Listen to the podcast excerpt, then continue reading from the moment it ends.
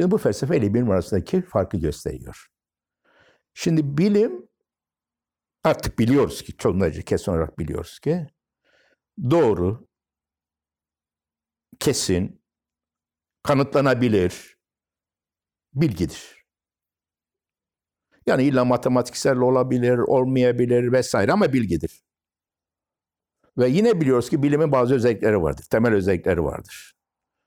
Yani en temel özelliği doğru bilgi olmasıdır. Bir defa doğru bilgi olmasıdır. Ama her doğru bilgi, doğru bilgi olmak bakımından bilim değildir. Yani ben şu anda konuşuyorum. Bu doğru bir bilgi. Ama bu bilim değil. Öyle değil mi? Yani bilim bir olgular grubu için doğru olan bilgidir. Bir olgular grubu yani mesela taşın düşmesi, serbest düşme, işte ışığın yayılması, suyun kaldırması, kaldırma gücü bunların hepsi bilim. Gök cisimlerinin hareketi bunların hepsi bilim. Öyle değil mi? Demek ki bir olgular sınıfına ait olacak ve de aynı zamanda bu olgular sınıfında değişmez, deyim yerindeyse zaman dışı ilişkiler ifade edecek. Genel tümel önermeler. Yani biz yine aynı şeyi söylüyorum. Yani biz filanca taş, filanca zamanda, filanca cisim, filanca ortamda, filanca şekilde düştü dediğimiz zaman bilim olmuyor. O tikel bir olayın gözlemi, tespiti. Tespit diyoruz buna. Ama ne zaman ki boşlukta cisimler Galile'nin gösterdiği gibi zamanın bilmem e, karesiyle, ivmenin kendisiyle doğru orantı düşer zaman bilim oluyor. Bir sınıfla ilgili genel, tümel, zaman dışı, değişmeyen münasebetler üzerinden bilim olur. Bu doğru bilgi. Bu kesin. Hangi bilgi olursa olsun. Yani tarihte de bilim olabilmesi için buna benzer bazı özelliklere sahip olması lazım. Ama felsefeye gelelim şimdi. Çok basit bir şey. Felsefede böyle bir bilgi yok. Felsefe neden meydana geliyor? Filozofların dünya hakkındaki deyim yerindeyse görüşlerinden, yorumlarından, yorumlarından, açıklamalarından meydana geliyor. Ve felsefede demek ki ortak, genel, herkes tarafından e, benzeri yöntemlerle kanıtlanabilir veya tahkik edilebilir. Doğrulana bir bilgi yok. Ne diyelim? Çok basit bir şey işte. Herakleitos diyor ki her şey akıyor. E Parmenides diyor ki hiçbir şey akmıyor. Şey diyor ki e, Sokrates biraz evvel söyledim. E, erdem bilgidir. Hiç kimse bilerek kötülük yapmaz. Buna karşı diyor ki şey Aristoteles, yo diyor. Erdem'in bilgiyle bir ilgisi vardır ama esas itibariyle başka bir şeydir. Birisi diyor ki mutluluk hazdır. Kim? Epikuros. E, Kant ne diyor? Hayır, mutluluk ödeve uygun davranmaktır. Gördün ki değil mi? Evet. Birisi diyor ki John Locke en iyi, en doğru rejim, siyasi rejim kişilerin rızasına dayanan ne diyelim demokratik rejimdir.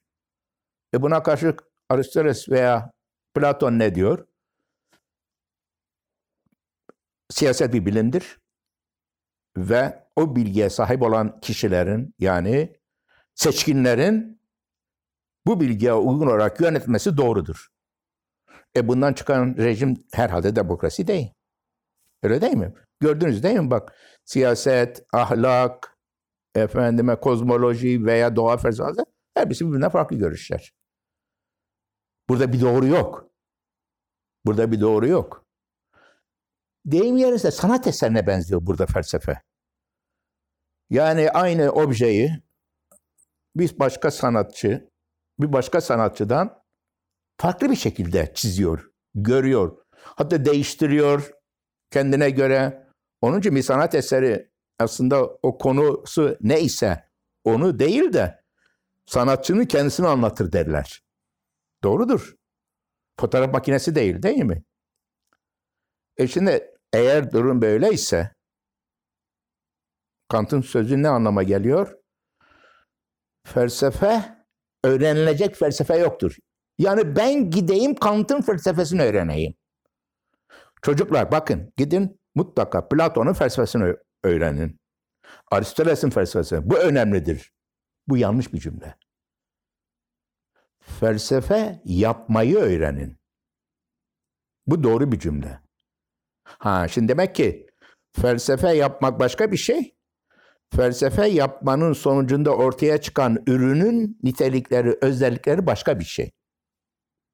Öyle değil mi? Şimdi bilimde buna benzer bir durum yoktur. Bilim yapmakla bilim yapan adamların sonunda varmış oldukları bilimsel sonuçlar birbirine benzer. Yani bilim yapmanın yolu da bellidir.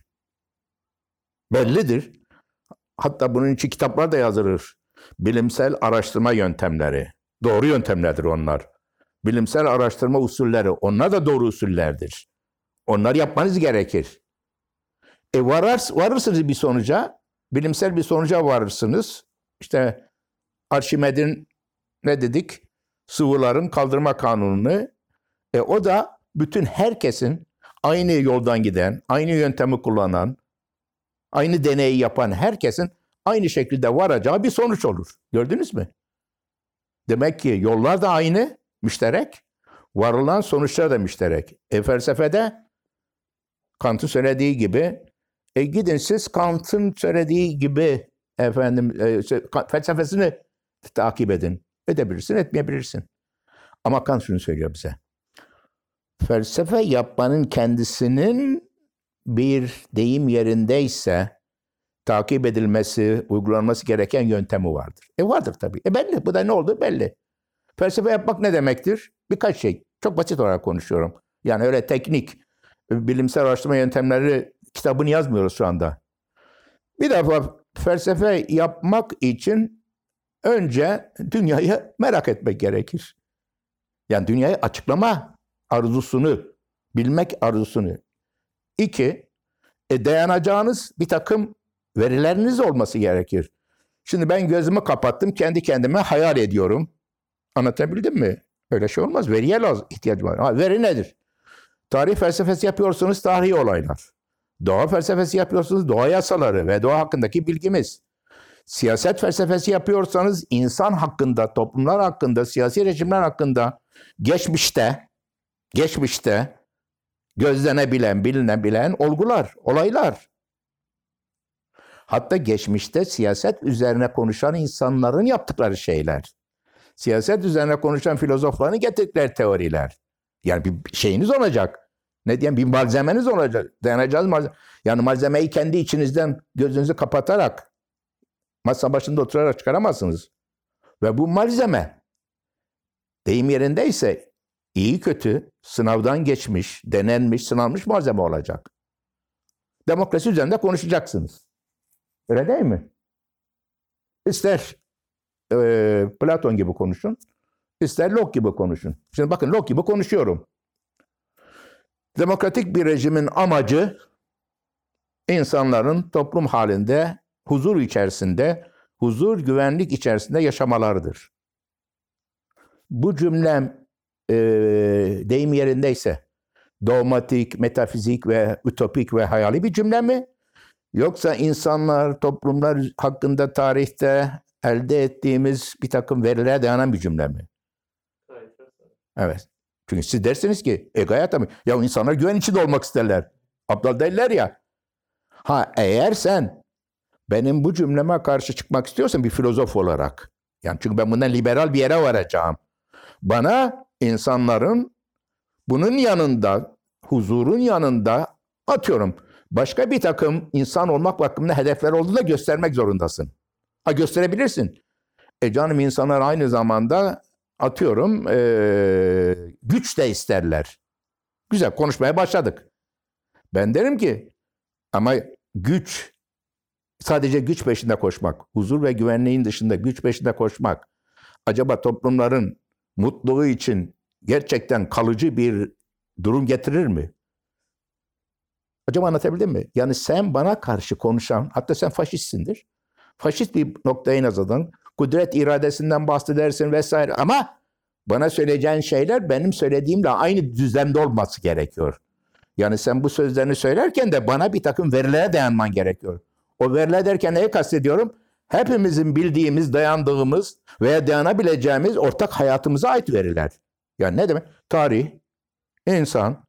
Ha sen şunu da diyebilirsin. Ya hocam benim babam vardı hiç bunlardan anlamazdı. O bizi döverdi ve çok güç peşinde koşardı. E ben de sana derim ki iyi de oğlum baban ölçü mü? Veya bizim bir cumhurbaşkanımız vardı. Böyle şeyler söylerdi bize. Derdi ki önemli olan güç peşinde koşmak ve başka toplumları emri altına almaktır. E ben derim ki ama bu da ölçü değil. İşte konuşma böyle başlar. Sonuca varıyorum. Sonuç şu. Kanun söylemek istediği şu. Öğrenilecek bir felsefe yoktur. Ama felsefe yapmak öğrenilebilir. Şimdi çok basit olarak söyleyeyim. Mesela biz felsefe yapmayı bilmeyiz. Çünkü biz konuşmayı da bilmiyoruz birbirimizle. Yani birbirimize derken kendi kendimizle konuşmayı bilmiyoruz. Birbirimizle konuşmamız da diyalogdur. İnsanın kendi kendisiyle konuşması da diyalogdur. Fark ederseniz ben şimdi kendi kendimle diyalog yapıyorum. Anlatabildim mi? E felsefe bu öğrenilebilir mi? E öğrenilebilir. Çaba sarf edersen öğrenilebilir. İnsanlar öğrenmişler. Yani birbirlerinden felsefe yapmayı öğrenmişler. Son bir cümle söyleyeyim konuyu e, kapatalım. Yani en azından nokta. Kant diyor ki felsefe nedir? Felsefe bir düşünmedir. Güzel. Bilim de bir düşünmedir. O da güzel. Akla uygun düşünmedir. Bilim de akla uygun bir düşünmedir. Güzel. Akılsal düşünmedir. Güzel. Genel düşünmedir. Biraz önce söylediğim gibi. Yani genel yasalar, e, kavramlar peşinde koşmadır. Bunların hepsi doğru. Ama felsefeyi bilimden ayıran şeyin ne olduğunu söyledim esas itibariyle. Ama felsefenin temel vasfı şudur. Kendini akla dayanan, yani akılsal, nedenlerle yani gerekçelerle, temellerle haklı çıkarma iddiasına ve imkanına sahip olan herhangi bir düşünce felsefidir. Bakın bu çok çok önemli bir şey Kant diye. Bir düşünce ileri süreceksin, bir iddia ileri süreceksin. Bu iddiayı ileri sürmen için bir şeye dayanacaksın, bir gerekçeye dayanacaksın. E bu gerekçe nasıl olacak? Ya ben şeyin ee, ne diyelim devr, krallığın çok iyi bir rejim olduğunu düşünüyorum. Niye diyorum sana? E dün akşam çünkü rüyamda e, bana e, şey efendi göründü. E, söyler, Ebu Suud efendi göründü rüyamda bana. Ve dedi ki bak Osmanlı Devleti padişahlık sayesinde çok ileri gitti. E, padişahlık çok iyi bir rejimdir. Onun için o rejimde kalmanız lazım. Şimdi bu evet kendisini akla dayanan bir gerekçeyle meşrulaştırıyor. Neyle de meşrulaştırıyor? Rüyayla. Anlatabildim mi? Şimdi biz yine akılsal olarak şunu biliyoruz ki ve akıl kelimesi ben çok genel kullanıyorum. Yani akıl derken mantığı falan kastetmiyorum sadece başında. Akıl bizim şimdiye kadar ki hayatımızdan, kendi hayatımızdan, etrafımızdaki insanların hayatından, bizden önceki nesillerin hayatından, toplumların hayatından edindiğimiz, her alanda edindiğimiz tecrübelerin, bilgilerin toplamı olan şey akıldır. Anlatabildim mi? Biraz önce ne dedim? E ya insanlar huzur ve emniyet içerisinde olmaktan mutlu olurlar. İyi. Çünkü o bilgiyi biliyoruz biz işte. Veya rejimler rızaya dayanmalıdır. Yani bir rejimin meşruiyeti o rejimde idare edilen insanların o yöneticiden memnun olmaları ve onu kendi istekleriyle seçmeleridir. Bak basit bir cümle. Aristoteles de bunu söylüyor. Rıza kavramı herhangi bir rejimin meşruiyetinin temelidir. Bu size mantıklı bir cümle gibi gelmiyor mu? Veya hayır rejimler rızaya dayanmamalıdır. İçlerindeki bir adamın özel karizmasına ve içlerindeki bir adamın sahip olduğu kudrete, güce dayanmalıdır. Mesela askerse, generalse, genelkurmay başkanıysa emrinde bulunan askerlerin sahip olduğu ateş gücüne dayanmalıdır. Size makul, mantıklı geliyor mu? Makul geliyor mu? Ha gelmiyor değil mi? Ha diye gelmiyor işte mesele o. Felsefe budur. Felsefe yapmak öğrenilebilir. Felsefi düşünme öğrenilebilir. Hatta e, dünyada bence insan hayatıyla ilgili olarak da bilimde değil. Bilimde değil. Yani insan hayatı derken çok geniş bir evlenmek, boşanmak, e, çocuk yetiştirmek, e, meslek sahibi olmak hemen her alanda takip edilmesi gereken tek bir düşünce tarzı varsa o felsefi olarak düşünme tarzıdır. Bak bilimsel bile demiyorum. Neden? Çünkü bilimin bununla da ilgisi yoktur. Yani sen bana gelsen, desen ki hocam evlenmek istiyorum.